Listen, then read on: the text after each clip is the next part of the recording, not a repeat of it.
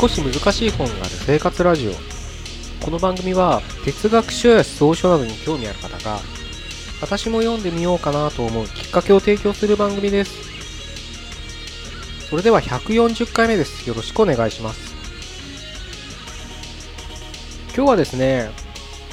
口当たりのいいことを言うやつを信用するなって話をしたいと思います。なんかね、ちょっとネガティブな イメージ、なんかね、ちょっと強い口調に聞こえたかもしれないですけれど、これは、翻ってね、口当たりのいいことを言うなっていうことでもあるんですよ。自分自身がね。例えばね、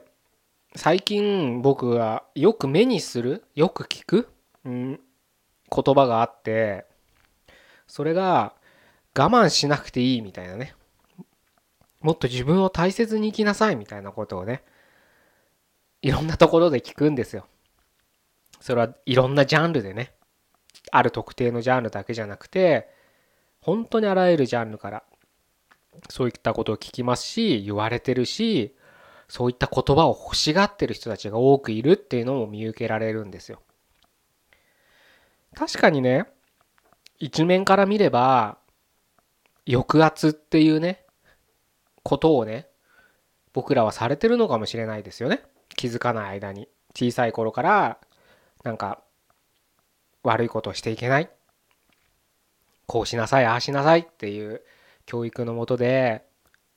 育ってるとも言えるかもしれないので、そういった時、自分でも気づかない間に何か自分の本性みたいな本質みたいなものを抑圧して、我慢して、生きてるのかもしれないですよね確かに。なのでそういった意味で言えば確かに自分をね我慢しないで許しなさいみたいなねことも言えるのかもしれないんですけどただ今回ね取り上げたいのはそういうことを軽はずみに言うやつ言ってること言ってるサイト言ってる番組言ってる広告は信用しなくていいんじゃないかなって僕は思うんですね。あのすごく極論言いますよ。もしね自分があ我慢しなくていいんだって思ったら世の中どうなると思います？僕はカオスになると思うんです。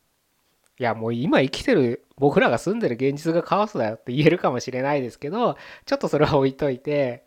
もし仮に人間が一人一人が自分の思うがままに行動してたらそれで人間はよからぬことを考えてしまう生き物なんです。それを言わないだけでやっぱりあなたもう一度や二度は倫理道徳に反するようなことを考えてしまうことはありますよね。それはやるかやるかやらないかは別なんです。そういった感情っていうのはやっぱ抑えられない時もあるかもしれない。でそれを抑えるのが人間なんですよね。抑えないのが動物なんです。なのでもし本当に自分を抑圧というか我慢しなくていいんだよってことを真にそのまま言葉通り受け取ってしまう人がいたとしたらやっぱり世界はめちゃくちゃになりますよね。みんな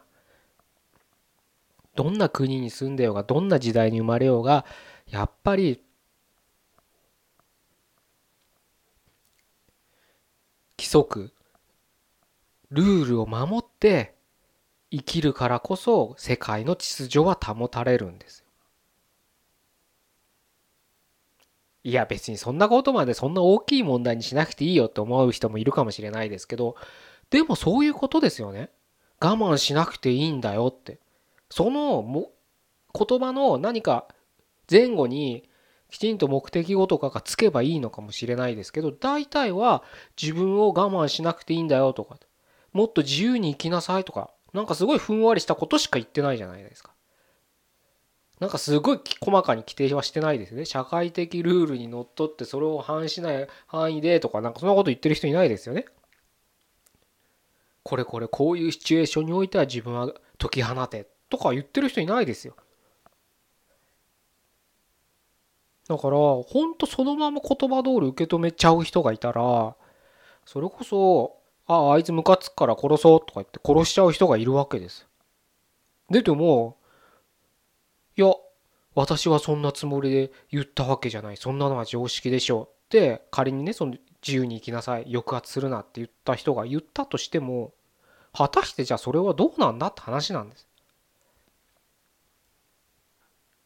ね？そういったところまで考えてないんですよ結局は。考えてたらもし仮に何かね我慢しなくていいんだよみたいなメッセージを言いたいんであればそこまで考えた上できちんと伝える人は伝えるんですよ。なので僕がさっき言った通り軽はずみにそういうことを言ってる人のサイトだったり音声だったり番組だったり商材だったり雑誌だったり本だったりはやっぱりあんまり信用しない方がいいんじゃないかなって思うんですよね。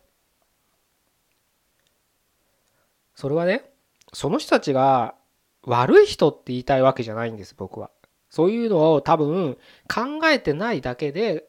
考えればいいんですよ。考えられるようになればいいだけで考えてないだけででも誰かの役に立ちたいって善意でやってるからこそそういうことを言ってしまうって気持ちはわかるんですよ重々に。でもそれは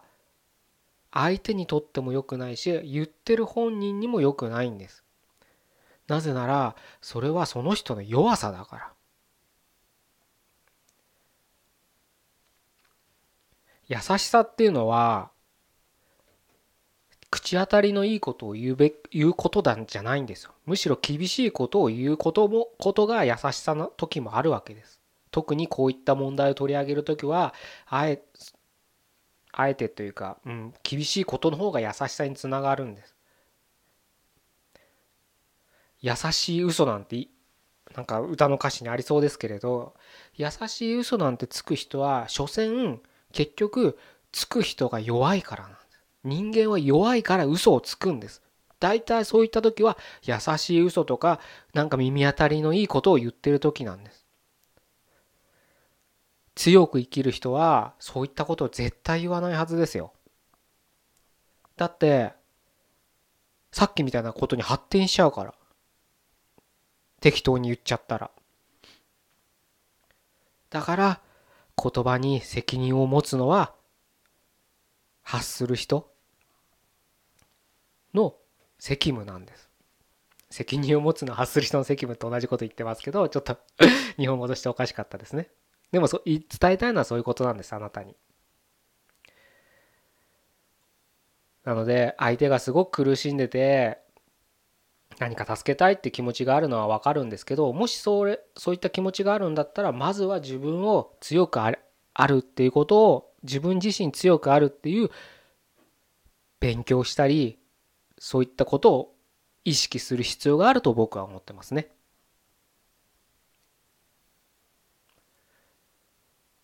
自分が嘘だと思ってないんですよ。でも結果それは嘘なんです。なぜならその人が弱いから。故に嘘をつくんです、人は。